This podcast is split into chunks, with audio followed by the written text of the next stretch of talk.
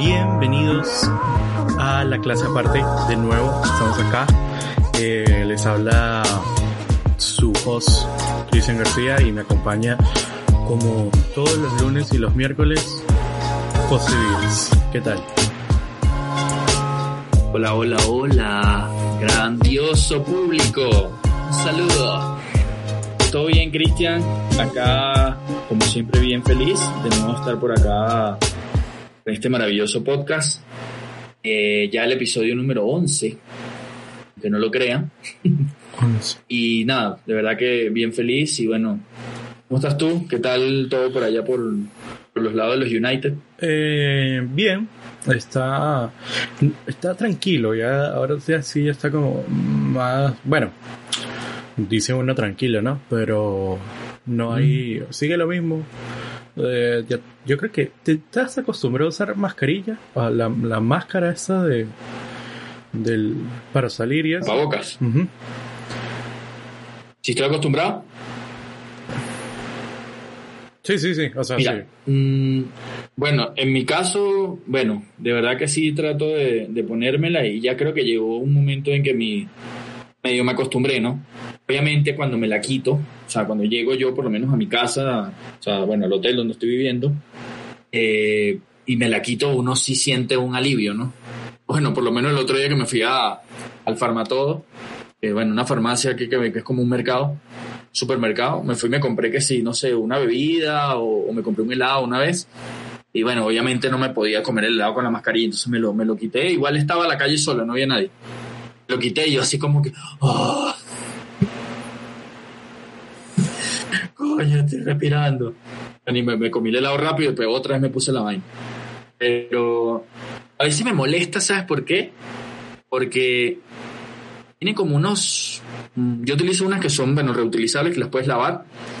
Tiene, tienen como unos pelitos, tiene como una pelucita ahí que se te mete en la nariz. Mm, mierda. sí. Entre mi barba y esa pelusa, entonces me hacen cosquilla. Esa vaina es incómodo. Sí, sí.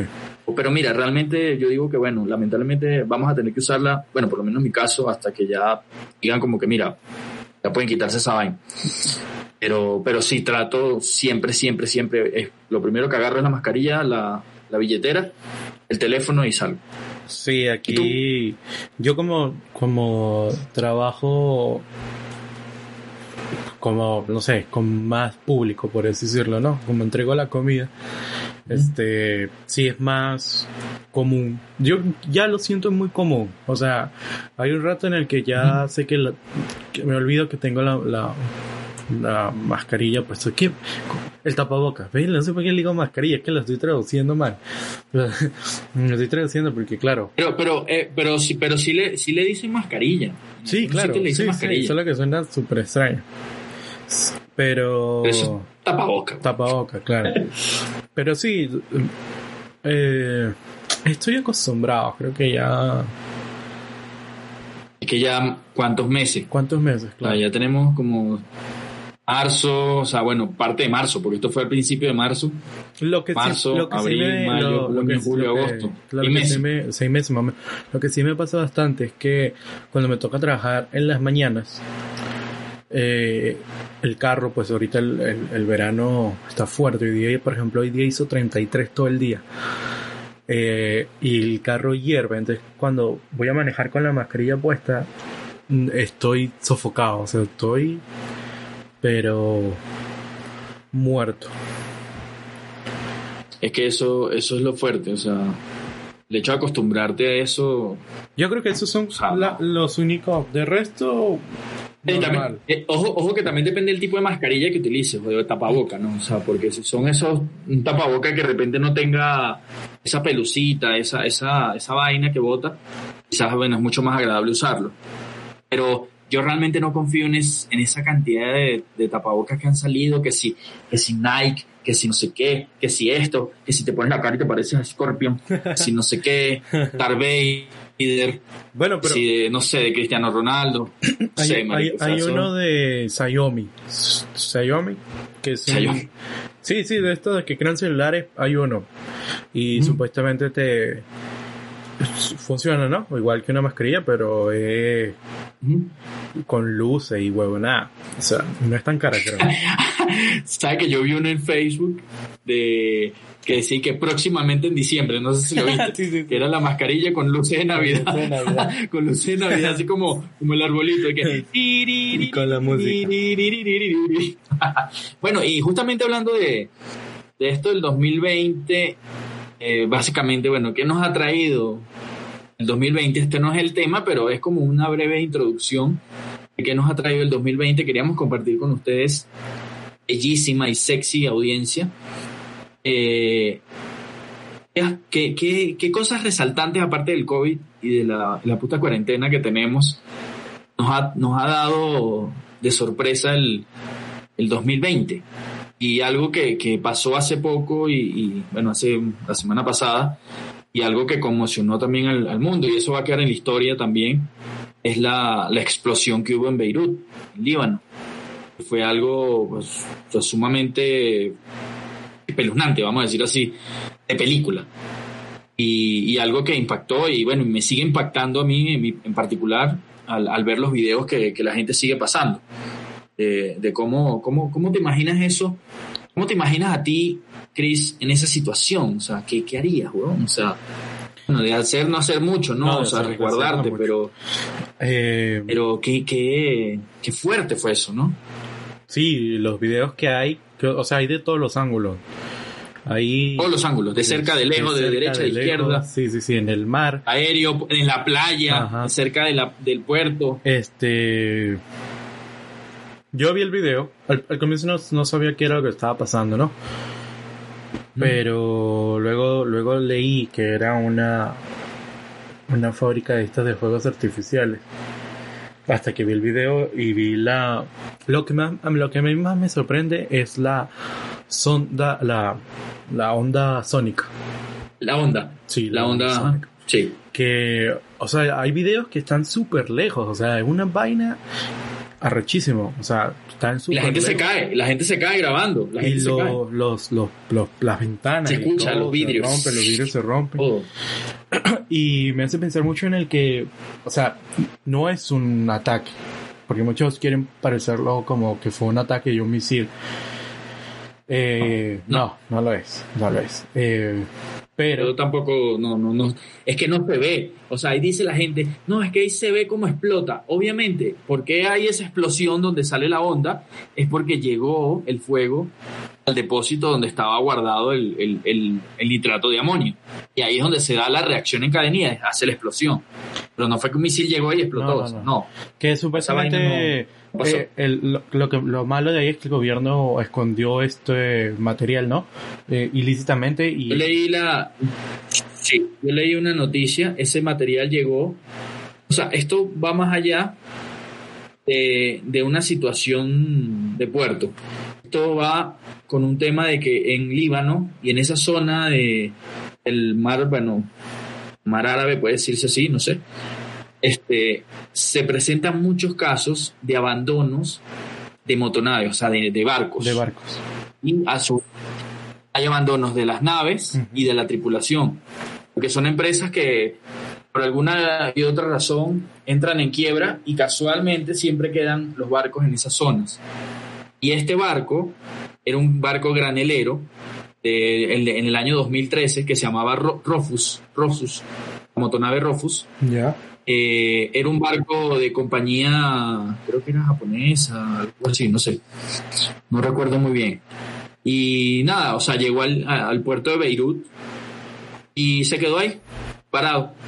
Claro. Entonces, bueno, hubo todo, un proceso legal, hubo todo un tema, un proceso legal, este, eh, la confiscación de la, de la nave, bueno, le digo motonave por el trabajo, la nave, este, a su vez la tripulación también estuvieron pasando penurias ahí en el, en el barco, los capitanes, o sea, como que se olvidaron de ellos, ¿no? Obviamente por tener, no tener papeles en regla ni nada, no podían ir a quedarse en Beirut, tampoco no querían quedarse. Entonces todo un tema, ¿no? Pasó un tiempo y finalmente a nivel migratorio pudieron sacar a la gente del, del pueblo, o sea, de ahí de la zona, el barco se quedó confiscado y dentro del barco estaban las 2.500 2.756 toneladas de, amonio, Mm. de nitrato de amonio. ¿Qué hizo el gobierno? En el mismo puerto agarró ese almacén y las confiscó ahí, o sea, Claro, confiscó la la carga ahí. Y, exacto, y a raíz, bueno, pasaron los años y los mismos, las mismas, las mismas personas que operaban dentro del puerto eh, avisaban a, a las autoridades portuarias y a las autoridades locales, a la policía, a todo el mundo que estaba esa cantidad de nitrato de amonio ahí que era peligroso. Que por favor vieran la manera de sacarlo. Pero bueno, burocracia, ¿no? Eh, una cosa llegó a la otra, no, sí que no, que fue pasando el tiempo, fue pasando el tiempo, hasta que en el 2020, el año de mierda, En un nuevo, Pues un en un incendio, nuevo creo que- episodio. En un nuevo episodio, en el, en el, en el capítulo anterior, en el próximo capítulo, y bueno, ahí se produjo pues la, el incendio, lastimosamente, en una fábrica, al parecer también había un depósito de fuegos artificiales porque se veía la, se veía cómo explotaban, ¿no? sí, la, sí, la- la pólvora. claro, era, se veía la pólvora, pues, ¿no? Y los fuegos artificiales. Y bueno, y debajo, al parecer, como que debajo de eso, justamente estaba el nitrato de, Sí, sí. de Pero, amonio, como que. Eh, o sea, vuelvo, vuelvo a lo del video, que, que hay muchos videos. Lo increíble de la explosión, de que la nube, la última nube que sale es nube de tierra. O sea, es una nube, o sea, todo Sí. lo que tuvo que el alrededor golpear para levantar una nube de tierra, o sea, es, es arrecho. O sea, la explosión es arrecha.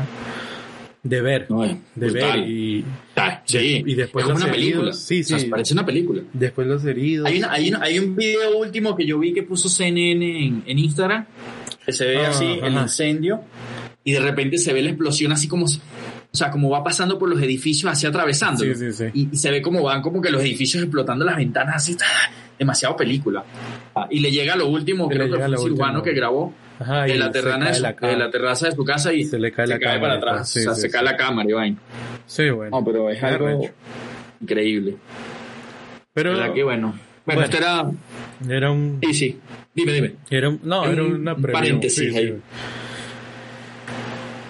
Realmente lo que queremos nosotros hablar,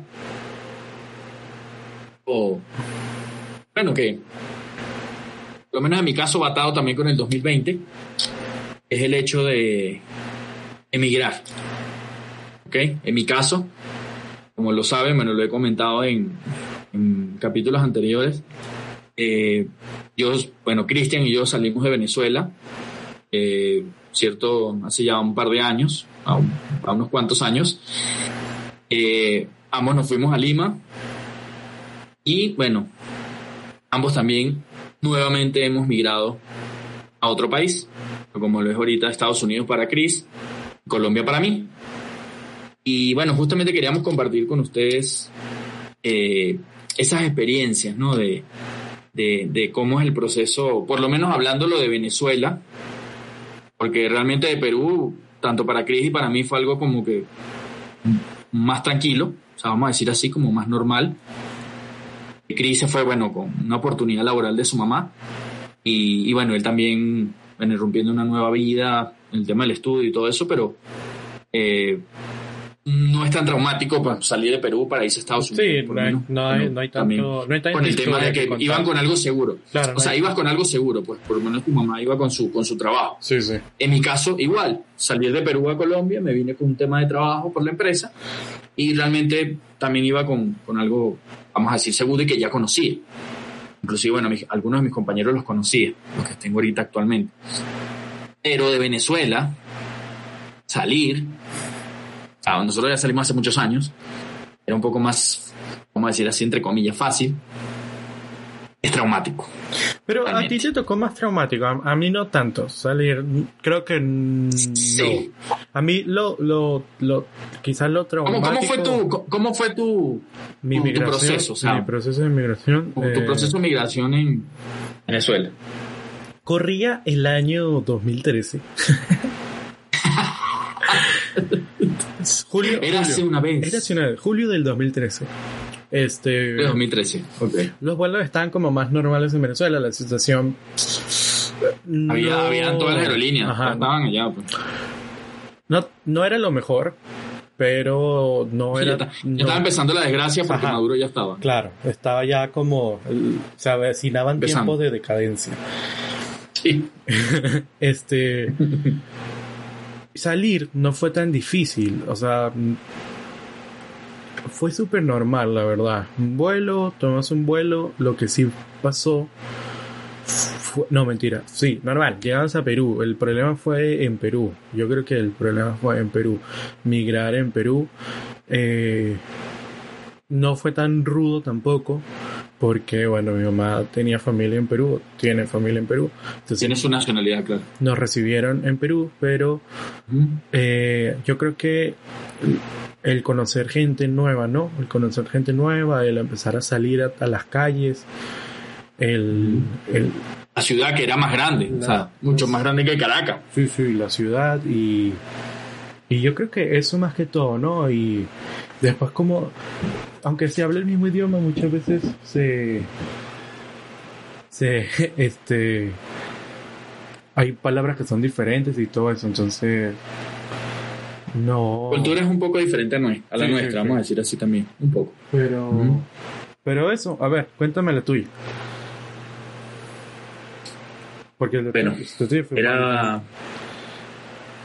Sí, bueno, la mía fue diferente. Yo sí, bueno, yéndome a un país eh, o el cual yo, bueno, yo no tenía ningún tipo de papeles, no tenía este, nacionalidad ni nada.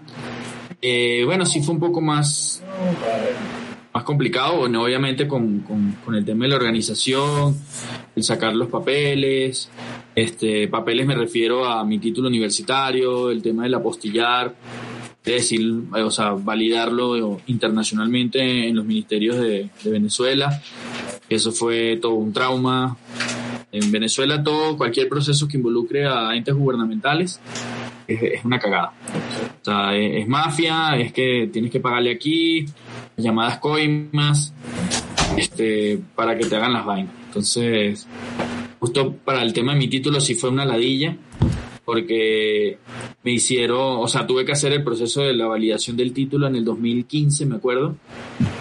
Y fue trauma, o sea, fue una vaina ladilla, o sea, me tuve que ir de madrugada al Ministerio de Relaciones Exteriores, hacer una cola, después entrar, nos atendieron como a, entre, o sea, a las 6 de la mañana entré, a las 7 estábamos adentro, nos atendieron a las 2 de la tarde, no podíamos salir porque perdíamos el, la fila, una cagada.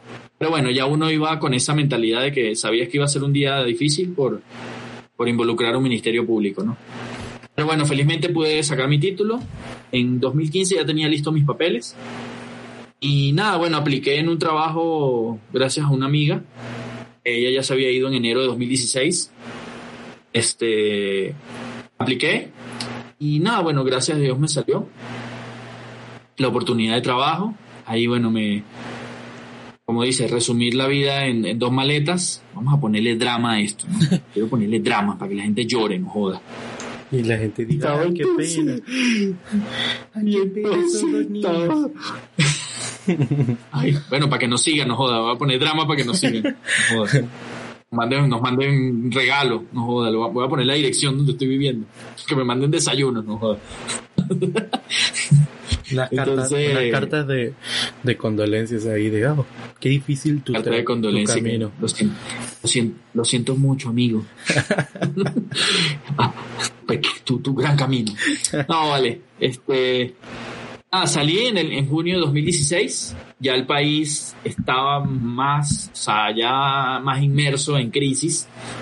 Eh, no, no el dólar estaba tan disparado. Cuando yo me fui de Venezuela, el dólar estaba llegando a mil bolívares de los de antes, ¿no?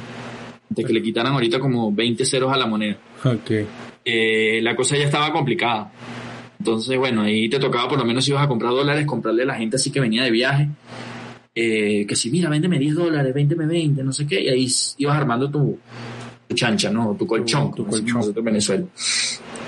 Entonces, nada, hice mi, mi, mi mini colchón, porque tampoco no fue que tenía mucha plata, y me fui, y gracias a Dios una amiga pues me recibió en Lima. Eh, yo justo, me da risa porque yo en Venezuela, en- yo me fui en junio, en junio, tú sabes, en esa época hace mucho calor. Claro. Yo, y yo me fui así con, con, con una franelilla, o sea, un bibirí, franelilla y chaqueta, y un, un blue jean todo roto y mis zapatos deportivos. Y me fui así, fresco. Igual en La Guaira, que es el aeropuerto de Caracas, en Maiquetía, hace un calor de mierda, no hay aire. Y nada, bueno, pasando el guayado de, de, migraciones con mi familia, me despedí de ellos, hasta el sol de hoy no los he visto más. Ya van cuatro años, de verdad que es fuerte, pero, pero bueno, uno lo va poco a poco asimilando.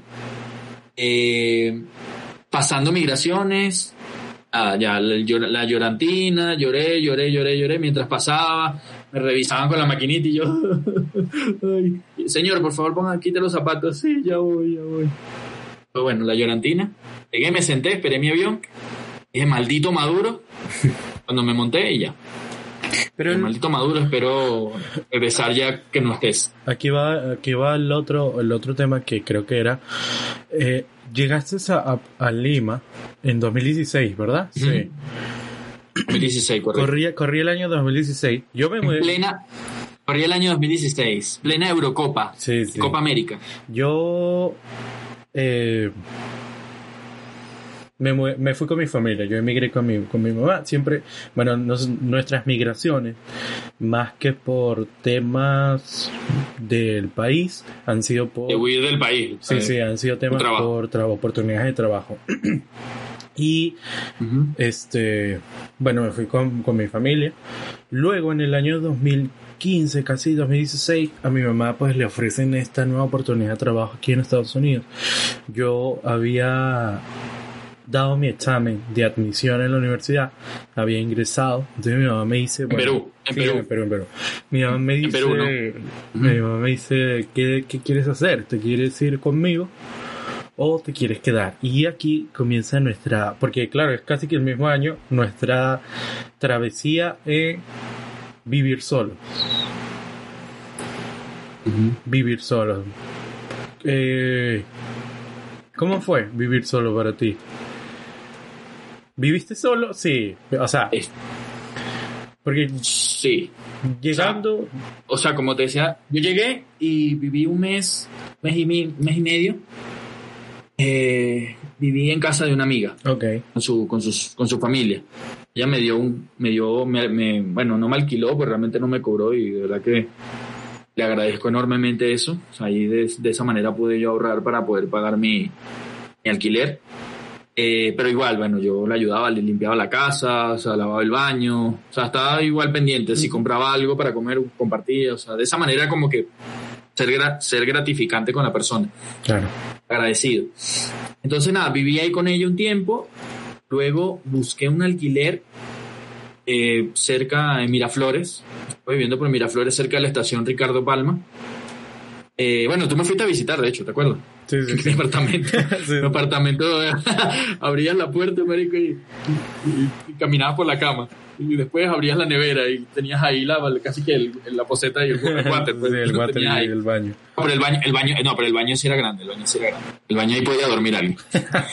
claro, pues yo me moví a un, a un, o sea, un edificio, gracias a Dios lo conseguí, la una súper buena gente y me quedaba ahí, pues, en todo corazón de Miraflores.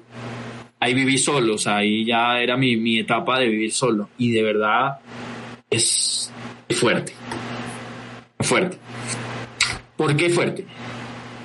Eh, yo estaba, o sea, tenía, cuando me, me, fui a Perú, tenía, iba a cumplir 27. Ok. O sea, tenía 26 años. Y yo 26 años tenía viviendo con mis padres. O sea, toda mi vida. Y yo tengo una hermana mayor que ella, bueno, vivido, vivió con nosotros un tiempo, pero ya, ya después no. Sí, ella también vivió sola. Pero siempre fueron, fuimos nosotros tres. Y bueno, con alguna mascota, ¿no? Un perrito, tuvimos un perro, después tuvimos otra perrita y así. Eh, y el hecho de estar solo, o sea, yo, yo arriesgado, o sea, yo de verdad digo que la gente que migra, o sea, el que migra, hablando de Venezuela, el que migra y el que se queda es igual de valiente. Porque también quedarse es soportar todo lo que está pasando allá. Sí. O sea, ya ahorita la cosa como que y con aparte, el tema de los dólares como que se ha, sí, es otro, vamos a decir, mundo. no normalizado, no, pero está como que la gente un poco más, como que tratando de ganar plata, ¿no? Pero eh, tienes razón, eh, más que todo en Venezuela, ¿no? Porque la migración existe en todos los países y se da... Todos los países, siempre. Es normal. Esto es muy normal. Normal, claro. Es muy normal. y en eh, Venezuela lo vivimos muchísimo con todos los colombianos, con los peruanos, con los ecuatorianos, los panameños. Todos los que... Ah, todos, los europeos, cuando llegaron en los 50, 60, o sea, después de la guerra. O sea, es algo que tú ves un fenómeno normal.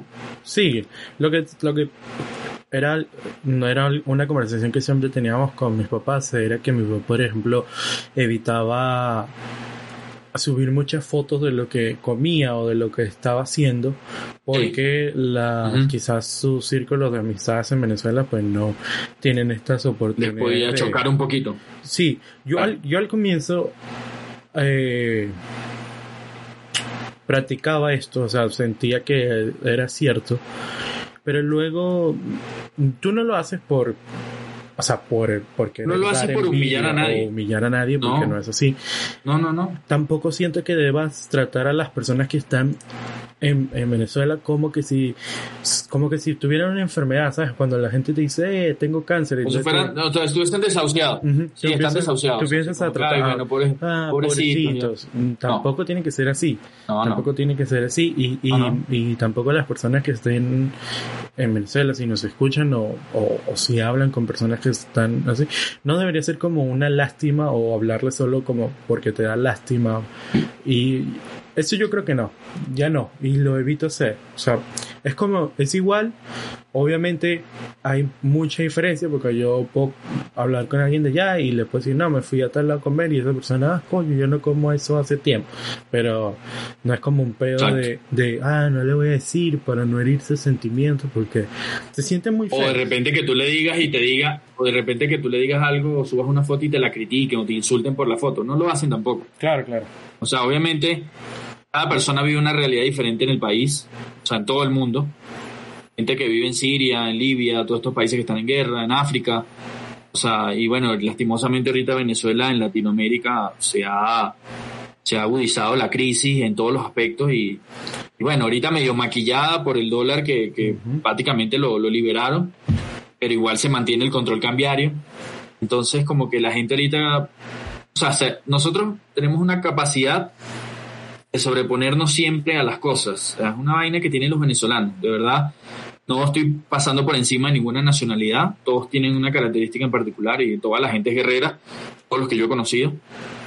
Pero nosotros los venezolanos, aparte del, del carisma, o sea, es como yo le decía a una amiga hoy, nosotros siempre tenemos la, la, la capacidad de sacar una, de tener una sonrisa en la cara por más mal que nos esté yendo. Y este, sobreponernos a lo que está pasando allá jodido. Sí, claro. No todo el mundo lo hace. Claro, claro.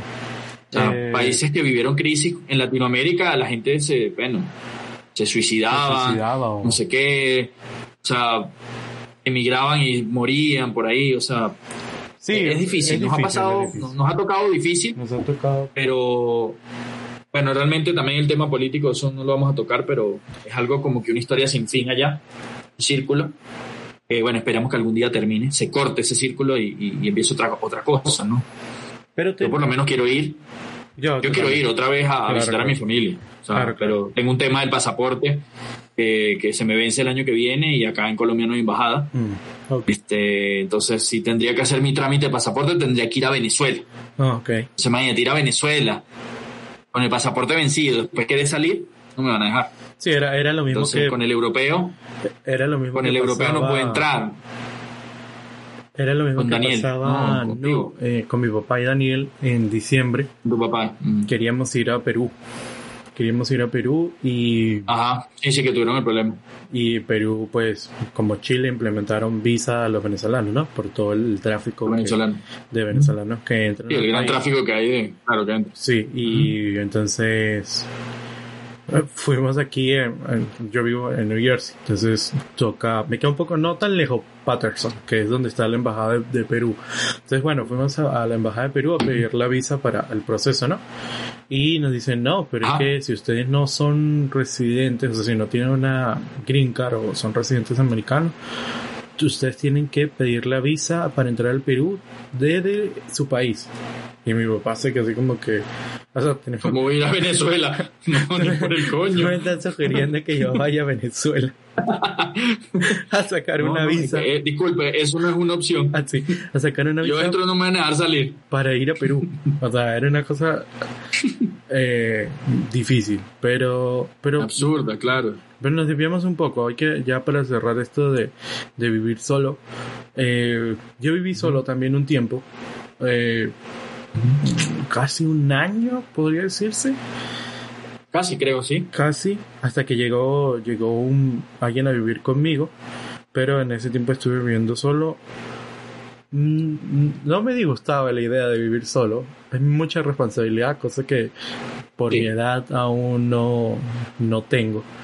Pero claro porque me- también me dan un presupuesto semanal.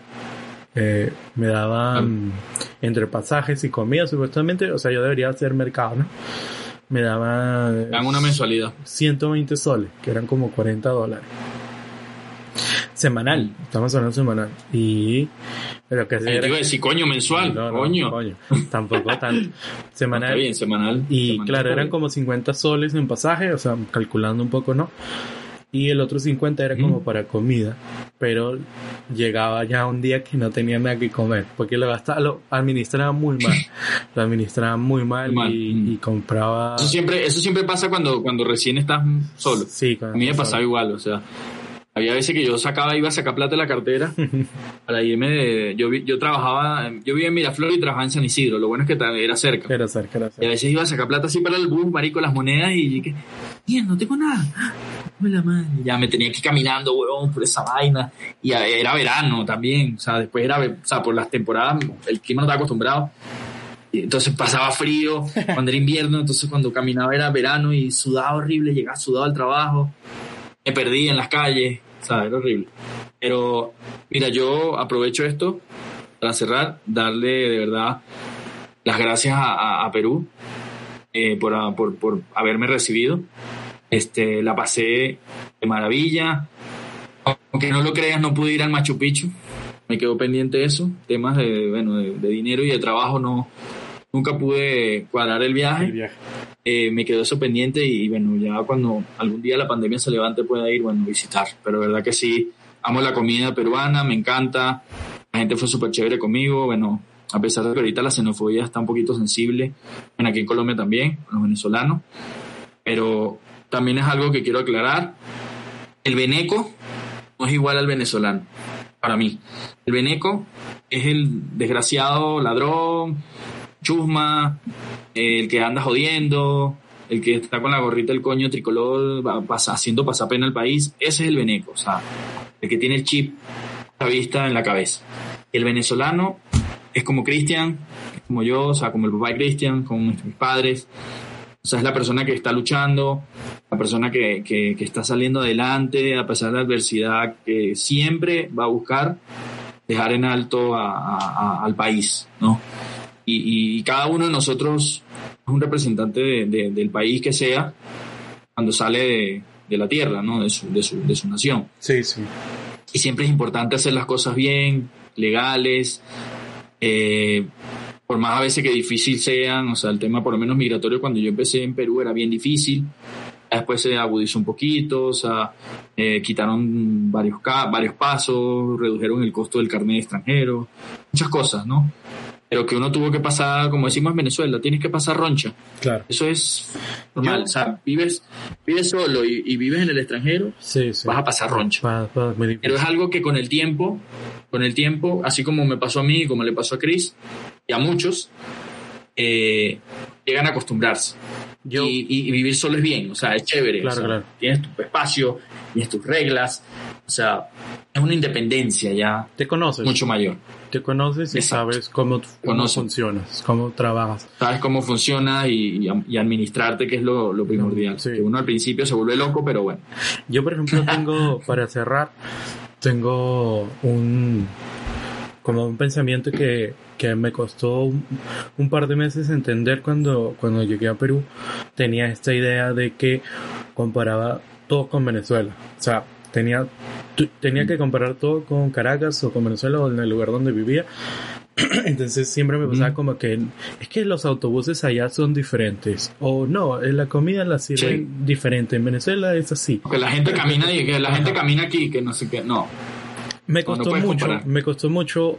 Eh, y es difícil, a mí también me pasó. Dejar de comparar y en el momento en el que en el momento en el que entendí que tenía que dejar de comparar fue en el momento en el que entendí que el Perú era un buen país. Pero hablo del Perú como un buen país en, en los lugares, en lo que tiene que ofrecer Perú, porque hay gente mierda en todos lados, o sea, eso es normal. Todos lados, todos los países. en todos, lados, todos los países, eso no tiene nada que ver.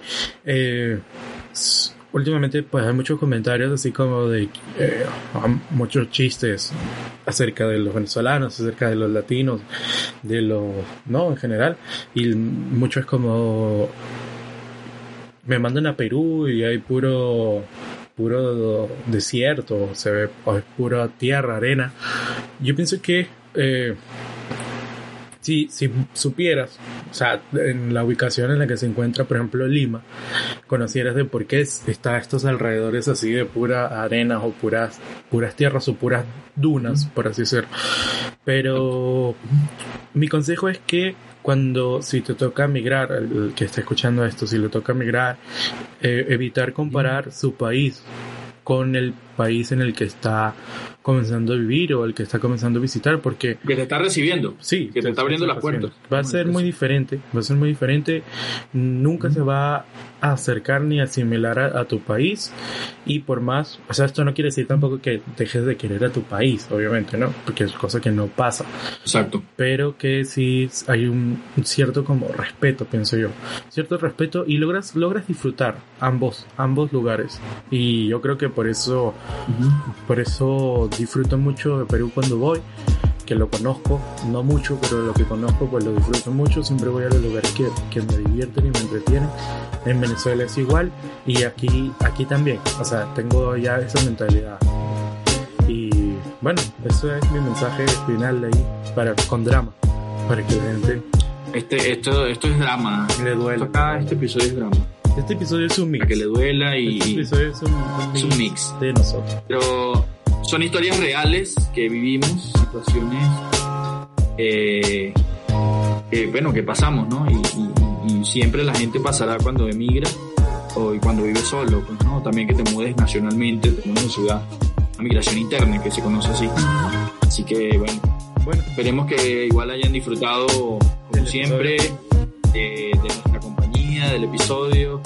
Eh, temas, vamos a tratar de siempre ser variados en todo, temas tristes, temas felices, temas de controversia, porque esto es una clase y acá hablamos de todo.